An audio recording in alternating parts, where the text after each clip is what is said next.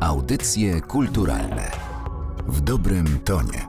Dzień dobry Państwu, Anna Karna. Dziś audycje kulturalne nie ze Studia Narodowego Centrum Kultury, bo dziś w cyklu Mistrzowie Mówią gościmy w pięknej oranżerii mistrza polskiego filmu Krzysztofa Zanussiego. Dzień dobry panie reżyserze, bardzo dziękujemy za gościnę. Dzień dobry pani, dzień dobry państwu. Czy w otoczeniu tak pięknej przyrody, bo muszą Państwo wiedzieć, że otaczają nas drzewa wszelkich gatunków, w otoczeniu sztuki, psów i kotów, właśnie tu powstają w głowie Krzysztofa Zanussiego jego filmy. Powstawały również i w innych miejscach, dużo mniej pociągających. Mieszkałem długi czas w osiedlu za Żelazną Bramą, gdzie miałem takie mieszkanie 26 metrów kwadratowych i słuchać było każde chrząknięcie sąsiada. Więc to nieprawda, że okoliczności tak wprost wpływają na sztukę. Przeciwnie, tu mi się najtrudniej pracuje, bo wystarczy zamyśleć się, popatrzeć przez okno i myśl ucieka, bo jest po prostu ładnie, bo latają wiewiórki, mieszka w Puszczy Kampinoskiej. Czyli, że luksus wcale tak twórczości nie sprzyja. Kiedy w takim razie razie przychodzą do Pana scenariusze filmowe? Ponieważ ja piszę sam te scenariusze od lat i uprawiam kino autorskie najczęściej, to cóż, one przychodzą jak, jak przyjdą. Jak się coś nagle wyda mi interesującym, robię notatki, zbieram tych notatek całe tomy. A teraz właśnie postanowiłem się z nimi rozstać i za chwilę w wydawnictwie poznańskim wyjdzie moja książka scenariuszy czy pomysłów, których już nigdy nie zrealizuję. No mam 83 lata, więc muszę się liczyć z tym, że moja przyszłość jest już ograniczona i mam parę takich pomysłów, co do których mam nadzieję, że będę będę mógł je zrealizować. Natomiast pozostałych już na pewno nie zdążę, więc wydaję je w postaci książki. Jeżeli wychodzi książka, to oznacza to, że tych scenariuszy jest naprawdę wiele. Czy zatem ma Pan e, łatwość pisania? Nie, zupełnie nie mam łatwości pisania. Męczę się jak potępieniec i myślę, że to jest naturalna cecha, przypadłość artysty. Jak się komuś coś łatwo tworzy, to zwykle doprowadzi wprost do grafomanii, albo jest oznaką nawet grafomanii. No nie, nie ma rady, twórczość jest pewną męką, ale ta męka dostaje potem prowadzi do nagrody, jeżeli rzecz się uda. Natomiast to nie przychodzi łatwo i do tego trzeba się naprawdę zebrać, zmusić, zdyscyplinować, bo inaczej rzecz się rozsypuje, bo inaczej odsuwamy każdą decyzję na jutro. Nasz czas dzisiaj temu sprzyja, bo myśmy w ogóle jako kultura stracili poczucie nieodwracalności. I nauczył nas tego komputer z tym swoim klawiszem delete, który mówi, że można wszystko skasować i cofnąć. Otóż no, w sztuce jest moment, kiedy trzeba podjąć decyzję i powiedzieć, już tak będzie, już nie można tego więcej zmieniać. Któryś z działaczy kultury powtórzył mi taką anegdotę o tym, jak pewien człowiek czynu wojskowy pojechał odpocząć w leśniczówce, ponieważ po trzech dniach strasznie już się nudził, bo nie miał nic do roboty, zapytał leśniczego, a czy mógłby dostać jakąś taką lekką pracę. No to leśniczy powiedział, no są kartofle w kopcu, po zimie trzeba miękkie dać dla świnek, a te dobre zachować dla nas. Leśniczy po godzinie spotyka wojskowego. Wojskowy cały spocony mówi, to miała być łatwa praca. Tutaj co kartofel to decyzja. I tak samo jest z, z twórczością. Co chwila jest taka decyzja, która już jest ostateczna. Szczególnie w filmie, bo w teatrze, w który bardzo dużo często uprawiam, to jednak można tę decyzję odlekać do jutra, a przynajmniej do premiery można, natomiast w kinie mamy tą premierę co 15 minut. Kiedy powstanie scenariusz, zamknięty zamknięta jest ta ostatnia strona? Czy jest ktoś, kto zawsze jest Pana pierwszym recenzentem? Różnie to było, ale oczywiście prawie zawsze jest to moja żona, która czyta pierwsza. To jest bardzo delikatny zabieg, bo to jest moment, kiedy ja sam jestem jeszcze bardzo przewrażliwiony i jakby zbyt radykalna krytyka może doprowadzić do kompletnego załamania. Ale no, mam grono przyjaciół, miałem, wielu z nich już odeszło. Krzyś Kieślowski był jednym z tych, którzy też czytali moje scenariusze bardzo wcześnie, ale także czytywał je Witold Zaleski jako kierownik literacki, Bolesław Michałek, który też pełnił tę funkcję w torze. Stanisław Różewicz, który był szefem tego toru. To byli ci najbliżsi moi koledzy, których zdanie miało dla mnie znaczenie. Miałem to grono, to oparcie, gdzie mogłem sprawdzić tak w pierwszym podejściu, czy tam w tym scenariuszu jest to, co ja myślę, czy też ktoś w tym czyta zupełnie coś innego. Skoro wspomniał pan Krzysztofa Kieślowskiego, to chciałabym wrócić do takiego momentu, do filmu Amator z 78 roku Krzysztofa Kieślowskiego, właśnie serdecznego pana przyjaciela, którego filmy pan także produkował. I tam jest taka scena, w której pojawia się pan we własnej osobie jako uosobienie społecznego sumienia polskiego kina. Czy taką misję pan sobie wyznaczył, czy może to był naturalny proces? I czy w ogóle wierzy pan coś takiego jak misja sztuki? Misja sztuki to jest takie słowo odświętne, wolałbym go unikać. Nie poczuwam się do tej roli, jak podpisywałam umowę, to ta rola inaczej się nazywała, to pani nazwała to tak bardzo podniośle. Ale rzeczywiście wydaje się, że kino, czy w ogóle sztuka narracyjna, opowiadanie, czyli powieść, sztuka teatralna, czy film, to są wszystko opowieści o życiu, które są dla ludzi takim punktem odniesienia do ich własnego życia. No, mogą porównać swoje doświadczenie z tym, co ktoś im opowiada o innych ludziach. I stąd bardzo lubię takie kryterium, które jest niestety bardzo zaniedbane przez naszą krytykę. Kiedyś ono było obiegowe, mianowicie, że utwór ma być mądry. Po prostu są utwory głupie, które głupio przedstawiają życie. I to w wielu serialach można palcem wytknąć, że tam są opowieści, które są no, nieprawdopodobne, nierealne, niezgodne z właśnie prawdą psychologiczną, społeczną. A są utwory takie, jakie zostawił nam Szekspir, które są pełne mądrości i ciągle do nich można wracać, bo ciągle w ludzkich losach przewijają się takie motywy, które Szekspir nazwał, wyraził. Ciągle są jakieś dzieci niewdzięczne i zawsze to jest motyw króla Lira. Często pojawiają się rządne władzy kobiety, teraz to jest jakby częste zjawisko. I nagle poznajemy Macbeta jako pewien archetyp takich zdarzeń. Są ludzie, którzy mają bardzo żywe sumienie, rozdarte między wątpliwości. To są ludzie, którzy hamletyzują, tak się nawet potocznie mówi. I to jest wszystko odniesienie do tej mądrości, która jest u Szekspira, ale ona jest i u Moliera, jeżeli patrzeć na powieść. To ona jest i u Stendhala, i u Tomasza Mana, i u Dostojewskiego. Można wymieniać cały szereg klasyków i tak jak czasem spotykam się z młodzieżą szkolną, budzę grozę wśród nauczycielek, bo mówię młodzieży, słuchajcie, nie czytajcie za dużo, trzeba czytać niewiele, bo oczy się psują od czytania. Tak samo zresztą mówię, nie oglądajcie za dużo, natomiast oglądajcie wyłącznie arcydzieła. Nie warto nic innego oglądać czy czytać, bo arcydzieł wystarczy wam do końca życia. Jest ich sporo. Natomiast zamulanie umysłu taką papką, która najczęściej właśnie płynie z telewizora, już najczęściej z serialu, to jest strata. To jest tak jak jedzenie fast foodu, czyli jedzenia, które uważamy za śmieciowe. I te, przed tym chętnie ludzi ostrzegał, bardzo chętnie takie używam. Porównanie, wyrażenie, które w ogóle wyszło z obiegu. My dzisiaj przestaliśmy mówić o zgorszeniu. Tymczasem zgorszenie istnieje, to znaczy, jeżeli ja po obcowaniu z jakimś utworem czuję się gorszy niż byłem, no to zostałem zgorszony. No jak oglądam kicz, jak oglądam bzdurę, jak oglądam rzecz paskudną, brzydką po prostu, to coś na tym tracę. To ja jestem stratny, czyli zostaję zgorszony, a chciałbym, żeby sztuka mi służyła, to znaczy, żebym się po obcowaniu ze sztuką poczuł lepiej. Wspominał pan kiedyś, że mm, kiedy Krzysztof Kieślowski w Berlinie ogłaszał, że wycofuje się z filmu, bo trzeba odejść przy największych oklaskach, pan wtedy przekonywał go, że tak nie jest, pozwolę sobie zacytować pana, twoim obowiązkiem jest czekać, aż cię wygwiżdżą.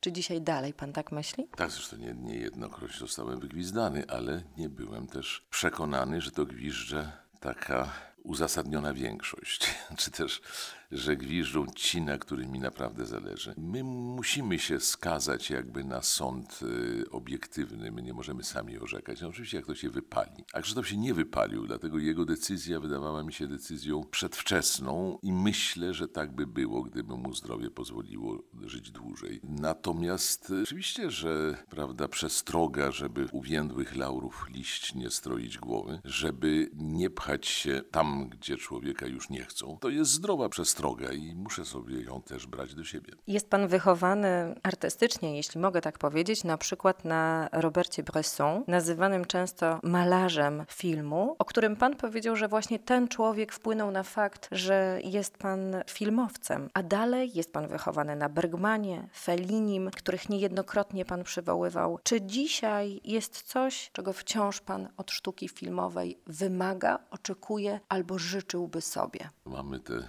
trzy ideały platońskie, piękna, dobrej prawdy i one się w moim poczuciu sprawdzają, natomiast postmodernizm próbuje je podważyć i dlatego z przyjemnością zrobiłem przynajmniej dwa filmy wobec postmodernizmu złośliwe czy niechętne, wyrażające moją głęboką niezgodę na tą filozoficzną koncepcję. Takie było Serce na dłoni, gdzie mój bohater, milioner, chcąc zaszkodzić światu, daje stypendia uniwersytetom, które propagują postmodernizm. No to już jest jak gdyby daleko posunięta złośliwość artysty, który próbuje sprzeciwić się temu, co akurat przelotnie jest modne, dziś już postmodernizm troszkę przygasa, bo to była dosyć jałowa formacja filozoficzna, ale ma ona wielką zasługę, bo ona jest jakby taką formacją ojcobójczą, bo ona zniszczyła marksizm, z którego wyrosła. Tak mówią przynajmniej historycy filozofii. Podoba mi się taka koncepcja, bo czasem bywa tak, że właśnie jakaś formacja filozoficzna w końcu produkuje tego, kto ją następnie zmiecie z powierzchni ziemi. Ja w tych świecie wątpliwości, tym świecie, gdzie wszyscy wątpią we wszystko, w parę takich podstawowych ideałów dalej wierzę i wierzę, że one są niedoścignione, niedostępne, ani prawda nie jest nigdy cała w czyichś rękach, ani dobro nie jest nigdy absolutne, ani piękno nie jest niepodważalne, ale jednak między pięknem a szpetotą, między prawdą a kłamstwem, między dobrem a złem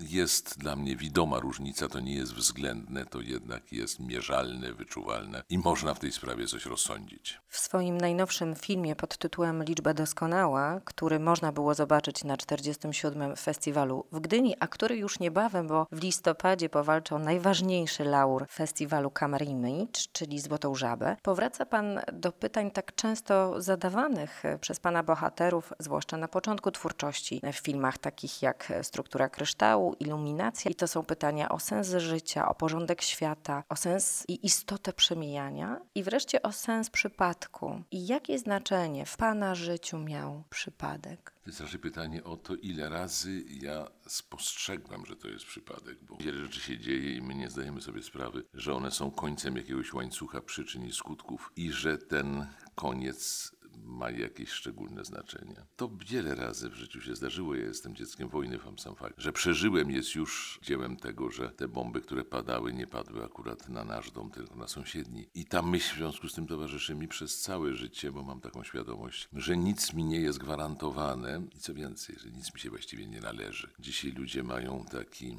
stosunek, którym próbują wyrazić swoje przekonanie, że z samego faktu, że żyją, coś jeszcze dalej wynika. Ja tego złudzenia nie, nie mam. Natomiast jest takie powiedzenie, mam go w ostatnim filmie, ale oczywiście to nie ja wymyśliłem, że przypadek to jest takie przebranie, w którym Bóg czy ta wyższa inteligencja, czy ta wyższa świadomość, jeśli istnieje, to tak się właśnie światu objawia, że nam się wydaje, że to ślepy traf, a może za tym ktoś stoi, może tym ktoś kieruje. I ponieważ się kwalifikuję jako człowiek wierzący, no to ja mam przekonanie, że ktoś taki jest, natomiast my bardzo często nie umiemy czytać znaków, które jakby były nam dane. I to nawet przypomina mi takie doświadczenie codzienne, bo ja mam tutaj w domu aż siedem psów i one też do mnie czasami przesyłają jakieś informacje, a ja jakoś ślepy nie umiem ich odczytać. Więc jeżeli ja psich informacji nie umiem odczytać, to tym bardziej często przechodzę obok czegoś, co może być znakiem do mnie skierowanym. Bardziej dopuszczam taką myśl i myślę, że dzisiaj i filozof, i fizyk, szczególnie kwantowy,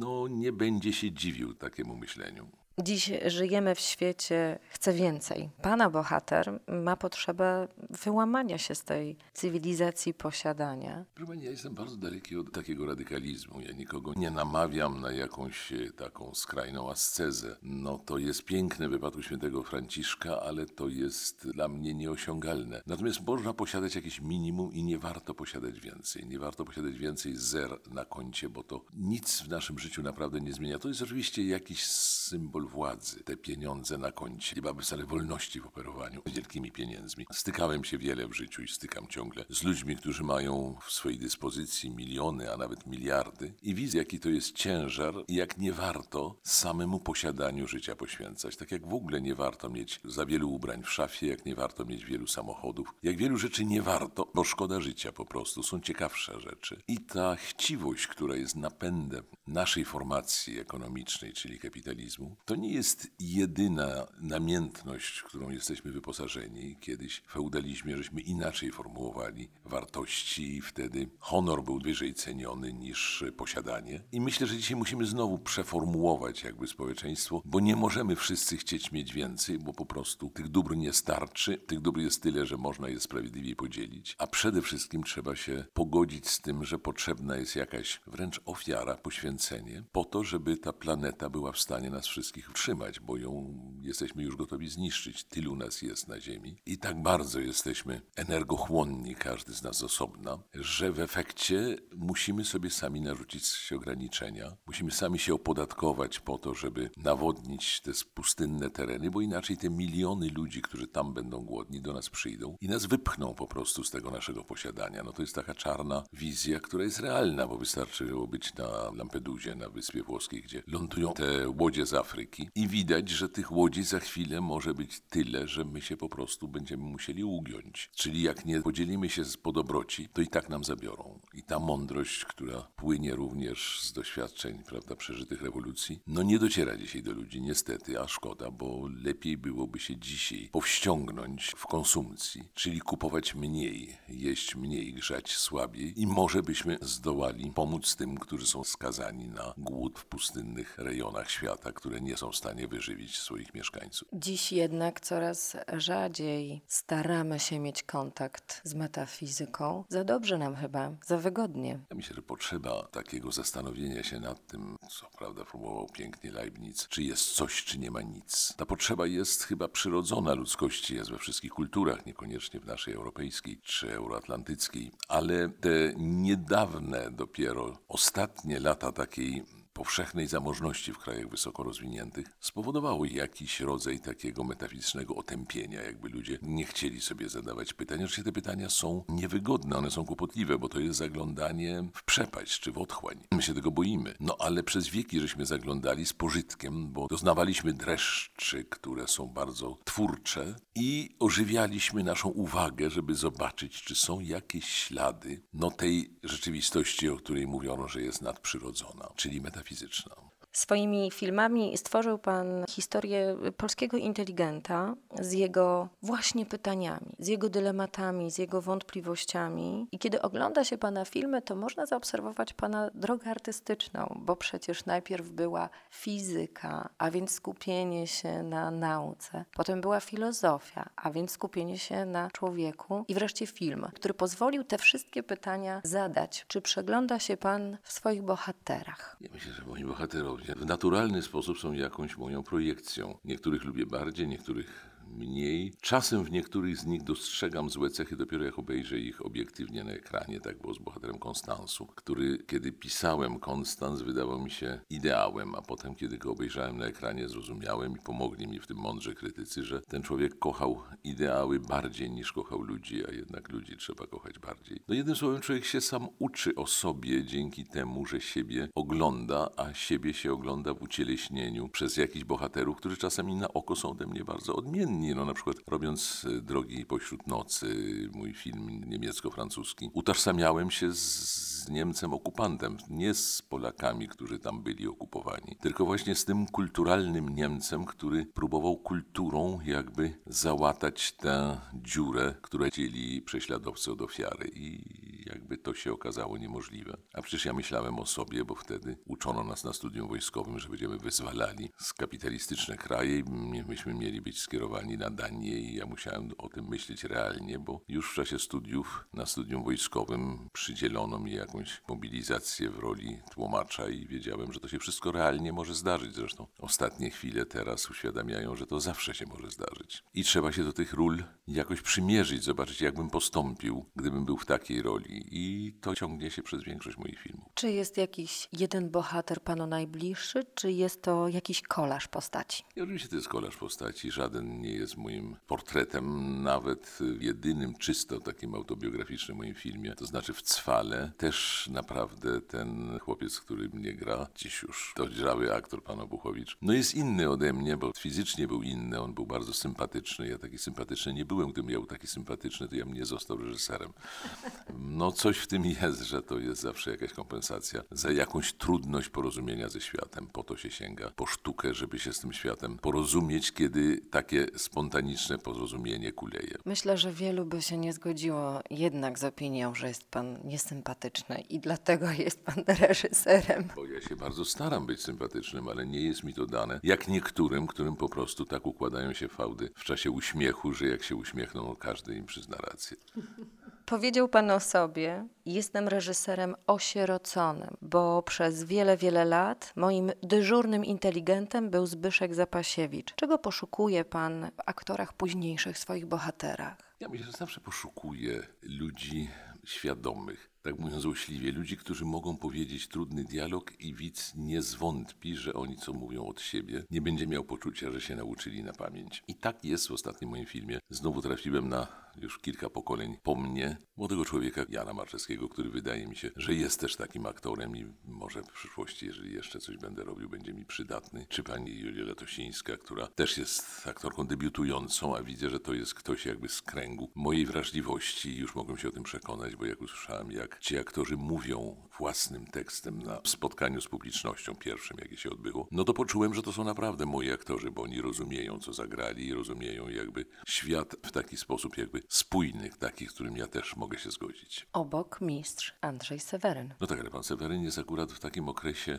rozkwitu, że on już może zagrać wszystko naprawdę. I to mówię bez cienia jakiejś ironii. Był taki czas, kiedy Łomnicki pod koniec swojej kariery, no mógł zagrać wszystko. Pan Janusz Gajos też miał okres, no do wczoraj prawie, no grał wszystko i grał wszystko świetnie. Także to są takie szczęśliwe fenomeny artystów całkowicie spełnionych. I sięgając do Andrzeja Seweryna, z którym kiedyś tam wcześniej współpracowałem, ale w takich mniejszych rolach, no tu miałem ogromne poczucie satysfakcji, że jakby mam wykonawcę, który jest jak orkiestra, może zagrać naprawdę wszystko. Już niebawem, y, tak jak wspomniałam, ten film będzie można obejrzeć na Kamer Image, który jest festiwalem poświęconym sztuce obrazu. Pan od kilku swoich filmów pracuje z Piotrem Niemyjskim, operatorem młodszym o pokolenie, którego nazywa pan darem losu. Czy to właśnie przez tę podobną wrażliwość? Widać, że te różnice pokoleniowe to jest zawracanie głowy. Że w każdym pokoleniu znajdują się ludzie, z którymi można mieć taki zupełnie spontaniczny, autentyczny kontakt bez najmniejszego wysiłku. I tak się akurat szczęśliwie zdarzyło. Ja miałem niebywałe szczęście, bo pracowałem z kilkoma zaledwie operatorami w tych moich kilkudziesięciu filmach. I wszyscy oni byli właściwie więcej niż wybitni. To byli w swojej dziedzinie geniusze. Tak jak był nim Sławek Idziak, tak jak był Kłosiński, jak był Sobociński. To byli ludzie, operatorzy na pewno pierwszej ligi. I teraz znowu z kimś takim współpracuję, więc mam ogromną satysfakcję, że się rozumiemy i że mam człowieka, który no, zastanawia się nad filmem, który robi, a nie nad zdjęciami, bo nad zdjęciami to dzisiaj każdy operator umie się pochylić, ale od dzisiaj oczekuję od niego dużo więcej. W latach 70., szczególnie w takich filmach jak Struktura kryształu, Za ścianą, Iluminacja, pozwalał pan aktorom improwizować, stosując technikę otwartych dialogów. Na czym panu zależało? To było z jednej strony pochodną tego, że czasami pracowałem z ludźmi niezawodowymi i wtedy było dużo bezpieczniej, jeśli oni mówili. Używali sformułowań, które im przychodziły spontanicznie do głowy, a nie, żeby uczyli się tekstu. Bo potem, jak go mówią na pamięć, to słychać, że to jest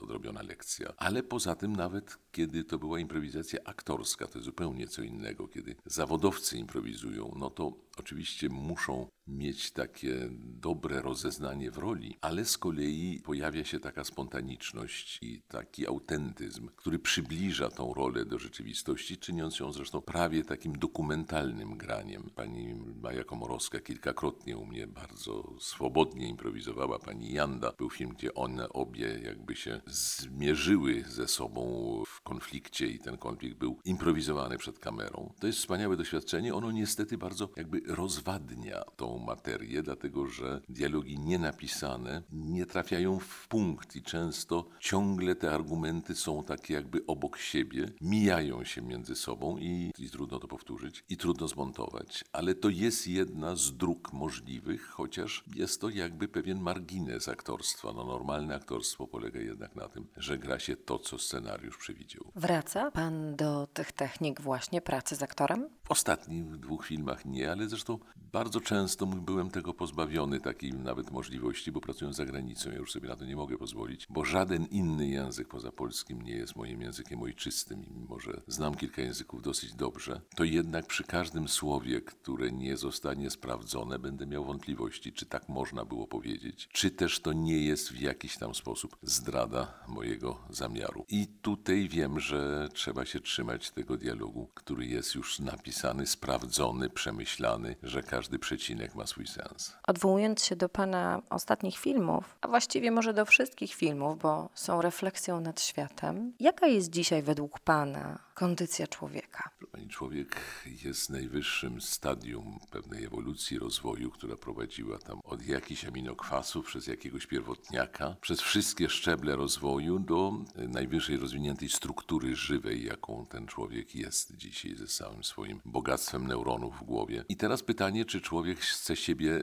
przekroczyć, pójść dalej? Czy stanęliśmy wobec transhumanizmu? Czy połączymy się z jakąś sztuczną inteligencją i stworzymy jakąś hybrydę? Czy będziemy sterowali naszą genetyką i wyhodujemy jakiś sztuczny geniuszy? Czy powiemy sobie, że jest jakaś granica, że czegoś nam więcej nie wolno? No to właśnie zależy troszkę od metafizycznych rozstrzygnięć, co nam intuicja czy wiedza podpowiedzą, co nam wolno, a czego nam nie wolno, bo przecież możemy również popsuć nasz gatunek i możemy doskonale zostawić tą planetę bez ludzi, ona sobie świetnie bez nas daje radę. I to myślenie dzisiaj powinno być tym naczelnym myśleniem, bo jesteśmy również w stanie tą planetę kompletnie zatruć, zepsuć, użyć broni atomowej, która wystarczy na to, żeby nasza forma życia znikła. Więc to są szalenie takie niebezpieczne czasy zakrętu. Niby ludzkość ciągle była na jakimś zakręcie, bo przecież zakrętem były rewolucje, zakrętem były wędrówki ludów, upadki cywilizacji, wzniesienia się tych cywilizacji, więc to może nie jest jakaś niebezpieczna niebywała sytuacja, ale na pewno to jest sytuacja ekstremalna. I bardzo ciekawe, co z tym się stanie. Ja już tego się nie dowiem, ale jestem tego bardzo ciekaw. Jaka zatem jest kondycja sztuki filmowej? Kondycja sztuki filmowej, jak i w ogóle sztuki jest chyba dosyć marna w ostatnich kilkudziesięciu nawet latach. Jak wiadomo, bezpieczeństwo i zamożność wcale sztuce nie służy, a ponieważ wykładam na Uniwersytecie w Katowicach i mam taki serdeczny związek ze Śląskiem, nasłuchałem się od Kazimierza Kuca takich różnych śląskich metafor, więc jedną przypomnę. Kiedyś, kiedy nie było czujników, górnicy mieli klatkę z kanarkiem i on zjeżdżał tam gdzieś do tych podziemnych korytarzy i jeżeli kanarek przestawał śpiewać, to był to sygnał, że są jakieś już sygnały, że metan pojawił się w powietrzu. Czyli jeżeli sztuka milknie, to znaczy, że coś jest zatrute. I rzeczywiście mam wrażenie, że od kilkudziesięciu lat nie powstało właściwie żadne takie bezsporne arcydzieło, ani w literaturze, ani w muzyce, ani w filmie. I to jest pewien sygnał, że jesteśmy w jakimś kryzysie, ale Możliwe, że się mylę. Możliwe, że ja tego nie widzę. W plastyce chyba najbardziej widzę pewien zastój i pewien kryzys taki totalny, że to wszystko, co powstaje, wydaje się błahe, mało czemu potrzebne, służące. Ale może to krzywdząca opinia, ja tutaj nie mogę być sam arbitrem, ale metafora kanarka daje mi do myślenia, jakby ostatnio coś ten kanarek nie śpiewa, więc widocznie jakiś jest czad, który się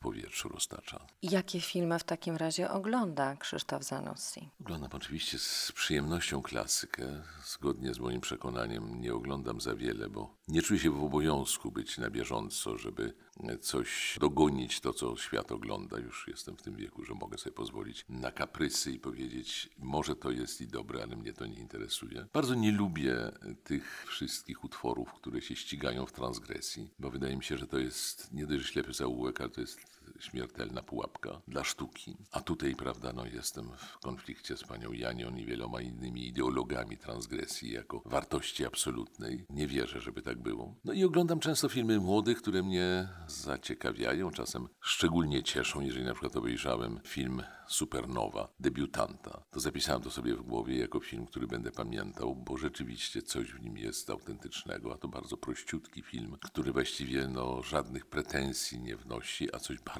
głębokiego powiedział. Pytanie o plany wielu może rozśmieszyć, bo mówi się, że to jest taki uśmiech Pana Boga. Ale jednak zapytam, bo niezwykle ciężko było się z Panem spotkać, bo niemal każdego dnia był Pan albo w innym mieście, albo w innym państwie, albo na innym kontynencie. Rzadko ma Pan chyba okazję, tak jak teraz, usiąść sobie w fotelu i spokojnie porozmawiać. O czym teraz myśli Krzysztof Zanussi, bo na pewno jest jakiś film Oczywiście, że są te filmy. To, co pani powiedziała o tym planowaniu, to to jest, pani taktownie pominęła, jeden element. Pan Bóg się śmieje, jak starzy ludzie planują cokolwiek. Młodzi niechaj planują. Ja mam akurat, jestem po bardzo istotnej rozmowie z prezesem telewizji polskiej, który roztoczył przede mną szansę zrobienia i fabularnego filmu, i takiego ambitnego bardzo miniserialu, który mam w planach. I jeśli to się ziści, no to będę miał na najbliższe dwa lata bardzo gęste zajęcia, a dalej już mój horyzont czasowy nie sięga. Bardzo dziękujemy za to spotkanie. Dziś audycje kulturalne były w gościnie u reżysera filmowego, teatralnego, mistrza polskiego kina, eseisty, myśliciela Krzysztofa Zanussiego. Kłaniamy się nisko. Bardzo dziękujemy. Dziękuję także. Audycje kulturalne w dobrym tonie.